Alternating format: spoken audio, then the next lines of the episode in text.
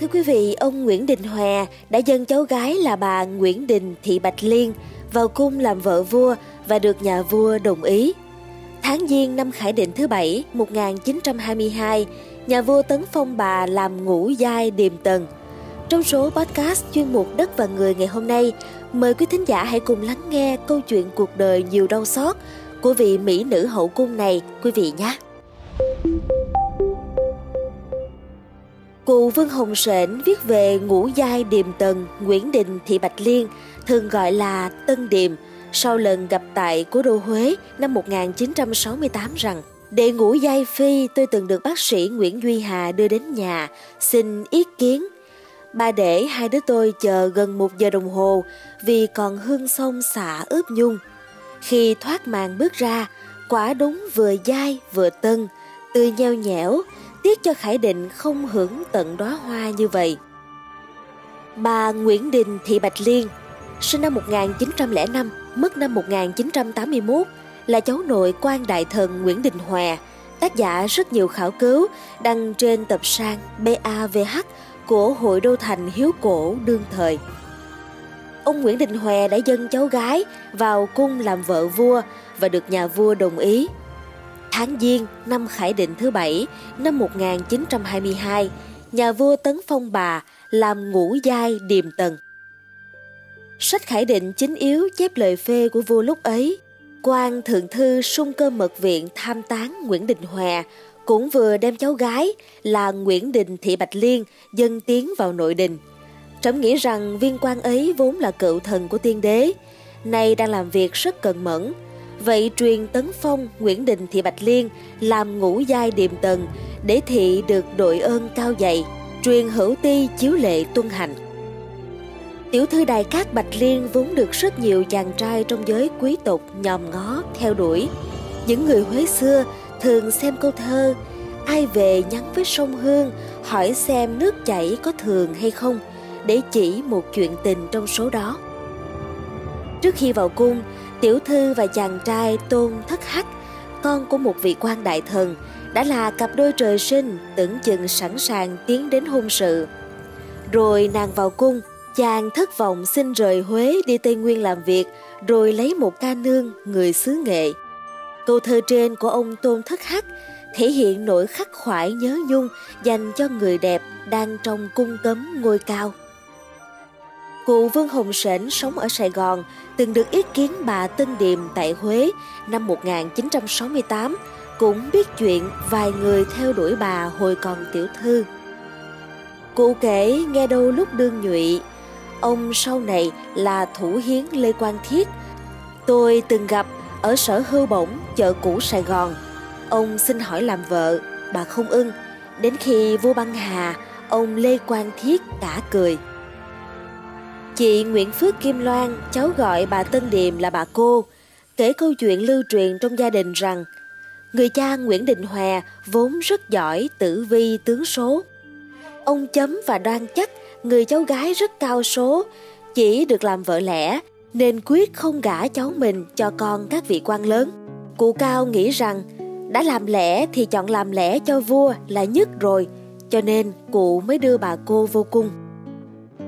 Sáng ngày 1 tháng 9 năm 1945, sau khi triều Nguyễn cáo chung hai ngày, ông Phạm Khắc Hòa, vốn là động lý ngự tiền văn phòng thời Bảo Đại, vào cung báo tin sáng mai sẽ chở công dân Vĩnh Thụy lên đường đi Hà Nội làm cố vấn tối cao cho chính quyền cách mạng. Trong hội ký từ triều đình Huế đến chiến khu Việt Bắc, ông tả cảnh tượng nhốn nháo trong Hoàng cung Huế. Bởi mọi người chưa biết những ngày sắp tới, thân phận mới sẽ như thế nào. Kể cả bà Hoàng Thái Hậu cuối cùng cũng rất hoang mang cho số phận con trai là vị vua vừa thoái vị. Trong cảnh phải khẩn cấp ra khỏi hoàng cung, nhưng ông Hòa đã bị bà Tân Điềm níu áo hỏi về số phận sắp tới. Ông viết sau khi kể những chuyện thực tế phủ phàng đau xót xen lẫn với những lời than thân trách phận Bà Tân Điềm đề nghị tôi cho biết số phận bà từ nay sẽ ra sao và kết thúc bằng một tiếng thở dài não ruột. Tôi cảm động suy nghĩ. Viên thái giám mở đôi mí nhăn nheo nhìn tôi. bà Tân Điềm cúi mặt nhìn xuống những cây cỏ non. Cung điện thành quách lặng ngắt như tờ. Bỗng bà Tân Điềm ngẩng mặt lên nhìn tôi với đôi mắt vừa dịu dàng vừa nghiêm khắc và nói Suy nghĩ chi mà suy nghĩ lắm rứa, số phận chúng tôi sẽ ra răng, chắc cụ đã nắm trong tay. Xin cụ cho chúng tôi biết để chúng tôi lo liệu. Ông trả lời rằng, từ nay số phận các bà là do các bà tự định đoạt lấy, không ai có quyền nắm cả. Biết rằng bà Tân Điềm nhập nội cung chưa đầy 4 năm thì quân phu thăng hà. Bà tiếp tục ở trong cung để hầu hai vị mẹ chồng là bà Thánh Cung và Tiên Cung cho đến khi mãn triều. Sau cách mạng tháng 8, bà cùng hoàng gia sang cung An Định. Bà ở trong một biệt thự kiểu Pháp thuộc sở hữu riêng, nay mặt tiền đường Nguyễn Huệ. Thời gian sau, bà bán ngôi biệt thự này 10 cây vàng rồi dọn về ở dưới mái nhà xưa gần cầu Gia Hội, Huế. Quán cà phê Papa số 12 đường Bạch Đằng hướng ra sông Đông Ba của Huế có lối kiến trúc đặc biệt. Sau phần mặt tiền là ngôi nhà gỗ cổ ba gian lợp ngói liệt hướng ra khoảnh sân rợp bóng, có bể nước, non bộ, bình phong xưa, rêu phong tuyệt đẹp. Đây là nơi sinh sống suốt mấy chục năm cuối đời của bà Tân Điềm, nay trở thành nơi thờ chính của bà và gia tộc. Sự sum vầy yên vui của bà giai đoạn ở đây được xem là hậu vận tốt nhất trong các bà nội cung thời Khải Định. Việc trông nom ngôi nhà cổ trên chính là ba người phụ nữ Nguyễn Phước Huyền Trang, Nguyễn Phước Kim Loan và Nguyễn Phước Nam Trân. Họ cùng hợp sức biến khu nhà thành không gian kỷ niệm của người bà cô từng là vợ vua và của người cha, họa sĩ quá cố một cách sống động nhất có thể. Năm 1969, bà Tân Điềm tác hợp cho người con nuôi Nguyễn Thị Bạch Huệ gọi bà bằng cô ruột với họa sĩ Vĩnh Phối tốt nghiệp ngành mỹ thuật ở La Mã về nước làm hiệu trưởng trường mỹ thuật Huế. Dưới mái nhà xưa ấy, ba ái nữ của họa sĩ Vĩnh Phối là Huyền Trang, Kim Loan, Nam Trân lớn lên và được bà chăm nom, yêu thương. Bà thường dạy dỗ, nhắc nhở cách đi đứng, ăn nói và giữ ý tứ, phép tắc trong nhà, ngoài phố từ hồi còn rất nhỏ. Những người cháu gái rất thích thú mỗi khi bà nấu những món ăn rất cầu kỳ, tinh tế như kiểu trong cung.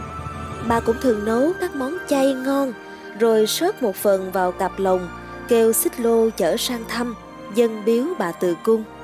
Những món mứt, món bánh ngày Tết thường được bà làm nhiều ngày trước, làm một cách chậm rãi, cầu kỳ, thanh tao và ngon tuyệt.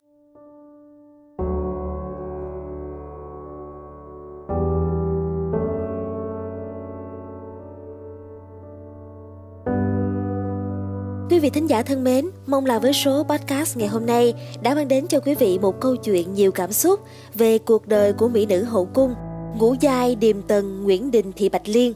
Trong số phát sóng tiếp theo và cũng là tập cuối cùng của kỳ phát sóng lần này, podcast Báo Tuổi Trẻ sẽ mang đến cho quý vị thính giả câu chuyện về Tiệp Dư Trần Thị Khuê.